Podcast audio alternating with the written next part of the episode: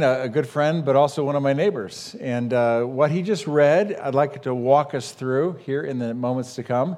But first, let me just say this uh, I, I, hope that you're taking uh, advantage of these weeks that we're going through the book of Ruth to read it for yourself, to have your Bible with you on your lap or on your phone and read it, and then also bring your Bible or your phone here to follow along as we study the book of Ruth together, the story of Ruth, a fabulous story.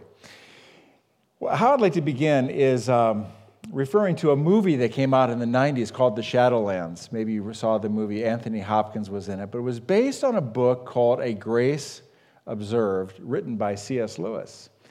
You know the name. C.S. Lewis uh, wrote this book to tell the story of the, the death of his wife, Joy, who battled an illness for a long period of time. And uh, in this book, he's very honest in his feelings about uh, death and loss and God.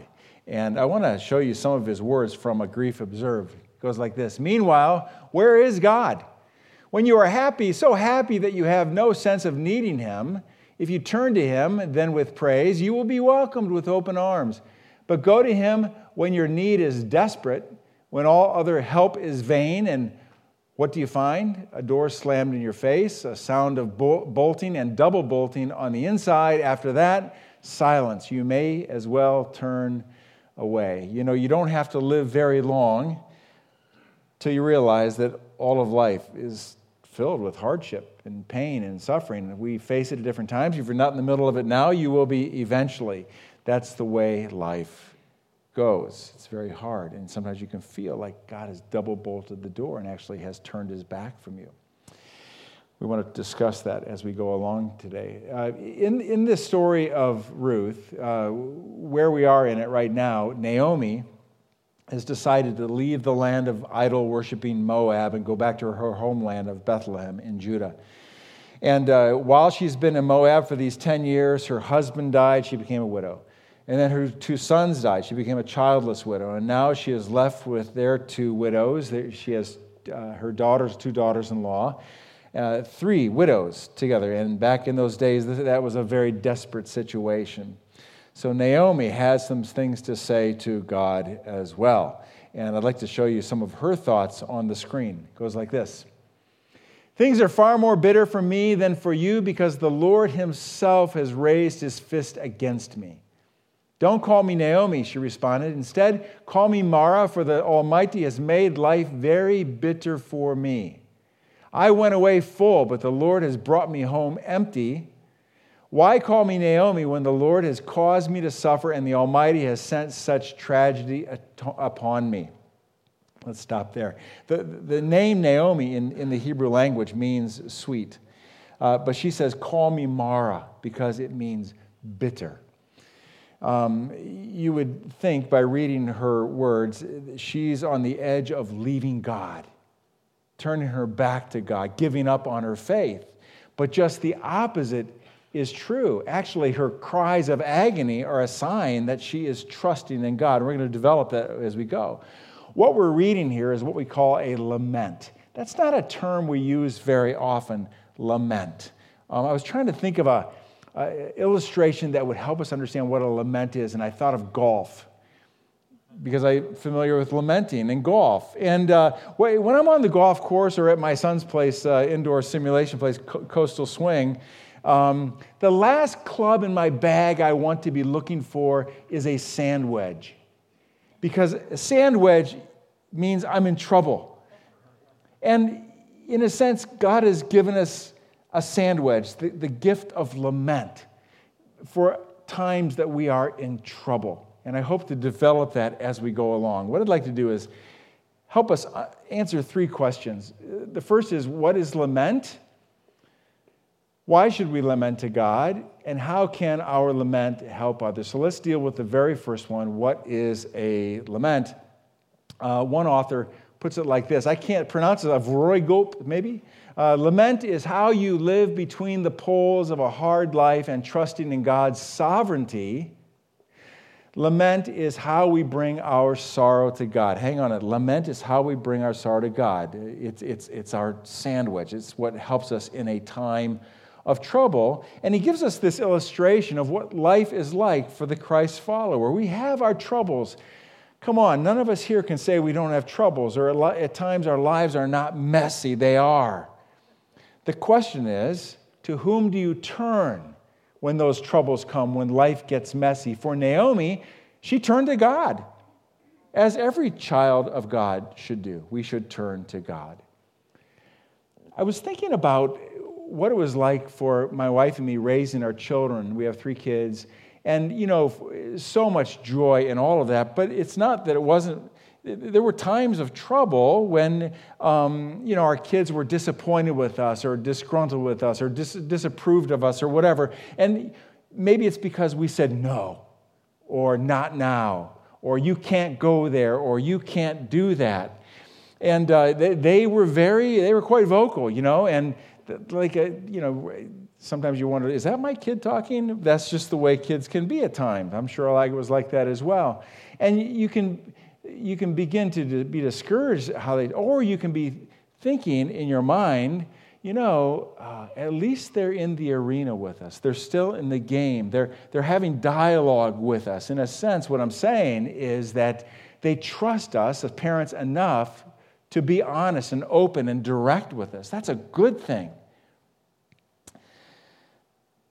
You know, I think sometimes as Christians, we feel like we cannot be vocal with God. We cannot be direct or open or angry with God or express how mad we are at God. Because in some way that, ex- that shows that we, there, there's distrust in our life. But just the opposite is true. Because whenever you trust someone, you're, you'll have a willingness to be open and honest and direct. And that's what we see in Naomi's life. Now, even with that said, it's sometimes hard for us as Christ followers to believe that I can be that direct with God, that I can express my anger and frustrations with God that openly. God knows that. And so, threaded throughout Scripture are examples of lamenting to God.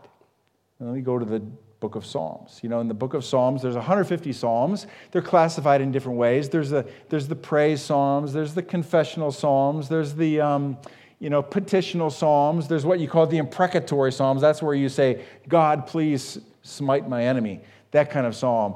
Uh, but I'm talking about the, the lament Psalms. There's 42 of them where the psalmist is just very honest with God. And the one I'm going to show you is, is an expression of he's fearful and like where is god in the middle of all of this? It goes like this i cry out to god. Yes i shout oh that god would listen to me when i was in deep trouble i searched for the lord. All night long i prayed with hands lifted toward heaven but my soul was not comforted. I think of god and i moan overwhelmed with longing for his help. And so being clear about troubles and trials and struggles to whom do you turn when you're in the middle of hardship? Well in the lament psalms, eventually they turn around and turn to God. And these are the words that come. But then I recall, same psalm, but then I recall how, then I recall all you have done, O Lord. I remember your wonderful deeds of long ago. They are constantly in my thoughts. I cannot stop thinking about your mighty voice. So you can see in these words, this, this psalmist is living in the tension between troubles it's real. It's, it's, that's the way life is. And yet, to whom else do I turn? But to God. I'll put my trust in God. So, what is a lament? It's lamenting to God, being honest about our troubles, but turning to Him. Let's go to the second question. Why should we lament to God? Uh, well, I mean, simply because God invites us to. We're, we're called to bring our regrets and our fears and our confessions and our anger to God. I think it's interesting that, you know, 66 books in the Bible, one of those books is called Lamentations. the word lament is there. There's five chapters of Jeremiah, the weeping prophet, lamenting before God because God allowed the destruction of his beloved Jerusalem, which he himself had predicted in the book of Jeremiah. So we have the book of Lamentations. God invites us to lament. I think of the book of Job in the Hebrew Bible, there's Ruth, and just before Ruth comes the book of Proverbs, and just before the book of Proverbs comes the book of Job. And Job, of course, lost his entire portfolio, lost all of his family. His loss and pain and suffering was unreal. And for 35 chapters, God is silent. And it's like, it's like all of those 35 chapters is one big lament where Job is talking to God. And at some point, you think, wait, you're allowed to talk to God like that? Job is just out there with his emotions. For example, he says, God has blocked my way so I cannot move. He has plunged my path into darkness. He has stripped me of my honor and removed the crown from my head. He has demolished me on every side, and I am finished. He has uprooted my hope like a fallen tree. His fury burns against me. He counts me as his enemy. I had to stop there because we only have so much time. There, there, there are these words and harder words that Job expresses. But at points in the book of Job, these, these, these lofty words of praise, where did that come from? It's because Job, being honest about his troubles, it's like he's asking, But to whom else do I turn? And so we read words like this but as for me, I know that my Redeemer lives, and he will stand upon the earth at last. And after my body is decayed, yet in my body I will see God. I will see him for myself. Yes, I will see him with my own eyes. I am overwhelmed at the thought, living in the tension between troubles and trust. Feel free to lament to God. He has broad shoulders, and he can handle it. There is a danger in not lamenting. There's a couple of dangers, probably more than a couple, but, but one would be you're angry at God. He has not come through, He has not answered your prayers. You ever been there? And as a pastor, I've been a pastor for a lot of years now, and I've seen this happen where somebody is angry at God. And rather than lamenting and being honest with God, they give God the silent treatment. And as God has turned their back to them, supposedly, they turn their back to God and they walk away from the faith completely. That's a danger. Another danger would be God's not coming through. You've prayed, you've prayed, and God's not coming through. And you begin to doubt God. Now, we all doubt God at times. I mean, a doubt is just part of our human existence and part of our uh, journey in Christ. But we doubt, but a person begins to feel guilty that they're doubting. They may show up in a worship service like this and praise God, but deep inside they've suppressed and buried all of their emotions. And rather than being honest with God, they're just quiet. And they, they never really move toward God, which a, a lament is made to help us move toward God. But if we just bury our emotions and are never honest with God, we will not experience movement. So there are some real dangers with not lamenting. God has given us the gift of lament. That's important to remember. Let's go back to let's go back to Naomi. Don't call me Naomi, she responded. Instead, call me Mara, for the Almighty has made life very bitter for me. I went away full, but the Lord has brought me home empty. Why call me Naomi when the Lord has caused me to suffer and the Almighty has sent such tragedy upon me? Now you can hear her honesty. She's clear about her feelings about God, what God has done, and all that. She's clear about her troubles. But to whom else do you turn? Did you notice the word here, Almighty? Uh, maybe you've been in church long enough to hear the term El Shaddai. It means God Almighty. Here she just uses the word Almighty, which is where we get the word Shaddai. To whom else do I turn but to Shaddai? One author says this Shaddai, that's the Hebrew word, relates to mountain in the qualitative sense of possessing durability, solidity, and trustworthiness. To whom else do I go but to God? Yes, I've got my troubles. We all have our troubles and trials, and sometimes more than other times. But to whom else do I turn but to my mountain? Another author says it like this It is as though my, Naomi is saying, You can see the bitterness I have experienced, the famine, the bereavement, the questionings, the apparent hopelessness, but I know God as Shaddai, as Shaddai, and I can leave the explanation and even the responsibility for this bitterness with Him. I can leave it with Him. Now, back to the Hebrew Bible. You've got the book of Ruth which is preceded by the book of Proverbs, which is preceded by the book of Job. It's organized differently than our English Bible, but I think it's interesting that tucked between Ruth and Job is the book of Proverbs. What do we know about the book of Proverbs? The book of Proverbs is a book of what? Wisdom. And what is, what is, the, what is one of the, the, the greatest hallmarks of wisdom in a Christ follower's life? You are confident that even though it doesn't seem like God is working, He is providentially working behind the scenes. And Job, in the book of Job, God is silent for 35 chapters. Where is God? Where is God? Where is God? And we get to the end and we realize God is at work all the time behind the scenes. And that brings Job to an even higher level in his own spiritual life.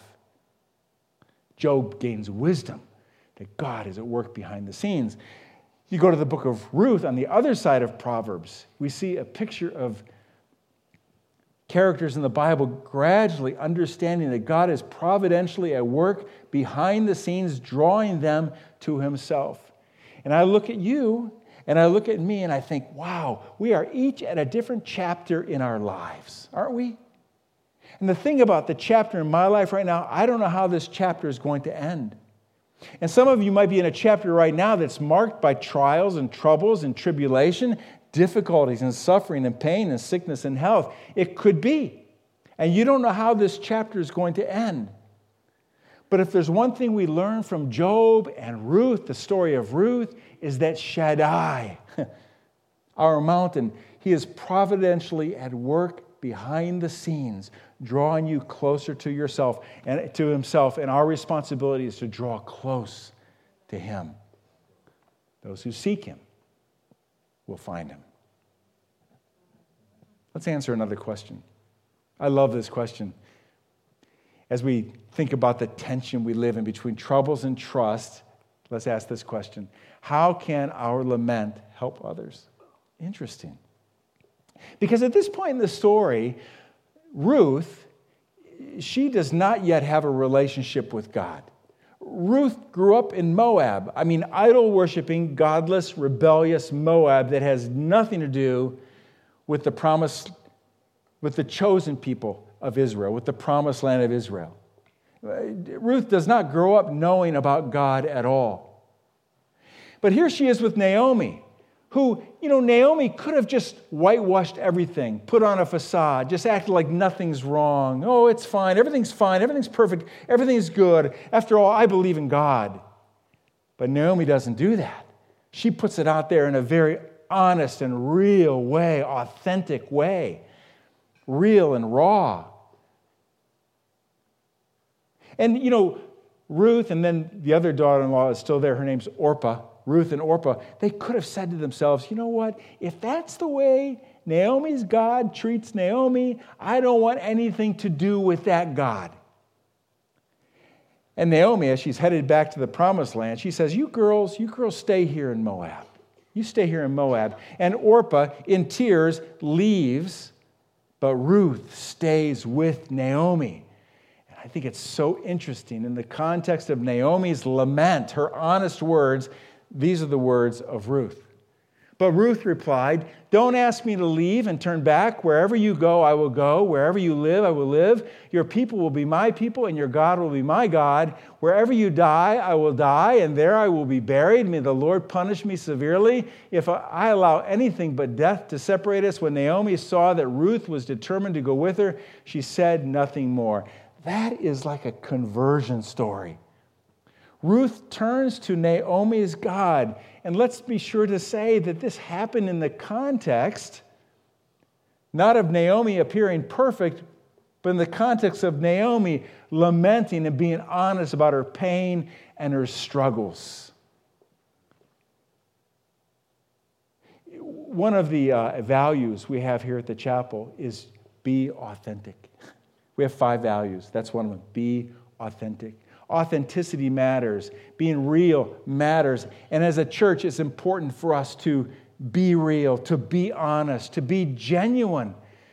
But as individual Christians out there in the marketplace, in our neighborhoods, with our families, it's important to be genuine and real and honest, isn't it? Rather than put on a facade like everything is perfect, everything's fine, but to be genuine. I, this occurred to me some years ago.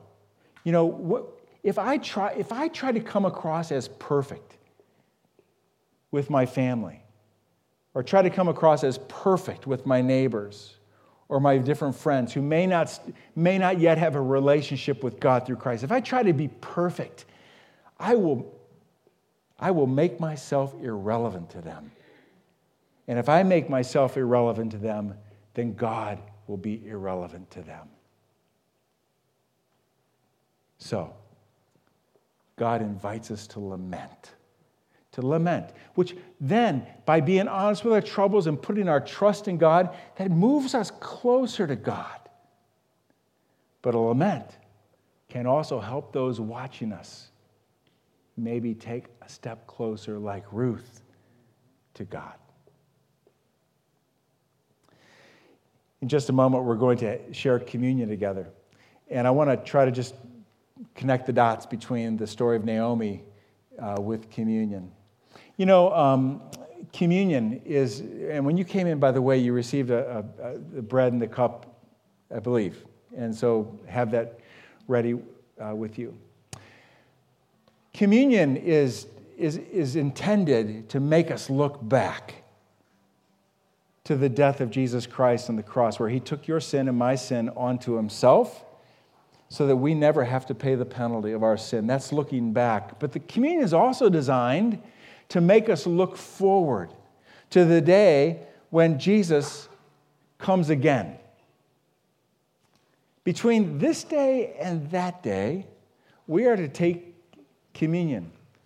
And it reminds us that through the death and the resurrection, and the sending of the Holy Spirit, Jesus inaugurated, he launched the kingdom of heaven here on earth. And then when you became a Christ follower, when you became a, a, a, follower of Jesus, God's Spirit came to live within you and to begin to change your life. To turn your life from chaos into beauty, from ashes into beauty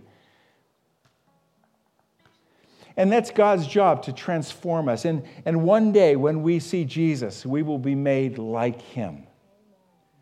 Between this day and that day, we are to take communion. I was thinking about Naomi. Right now, in this story, she's a mess. but by the time we get to the end of the story, she's a woman of great faith and a woman of great hope. That's why a lot of people call their kids Naomi.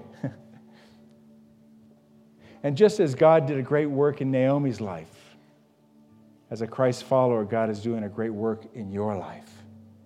And communion reminds us how that all started with the death of Jesus on the cross, who took our sins. It doesn't eliminate our troubles and our trials. We can admit that. But we put our trust in God.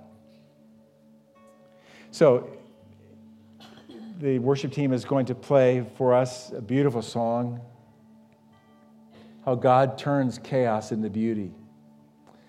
And whenever you're ready, take the bread and the cup. Don't wait for me. Whenever you're ready, just take the bread and the cup. The bread represents the body of Jesus broken for you, given for you.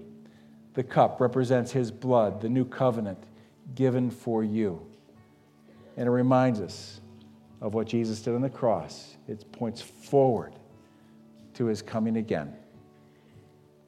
Let's sing together.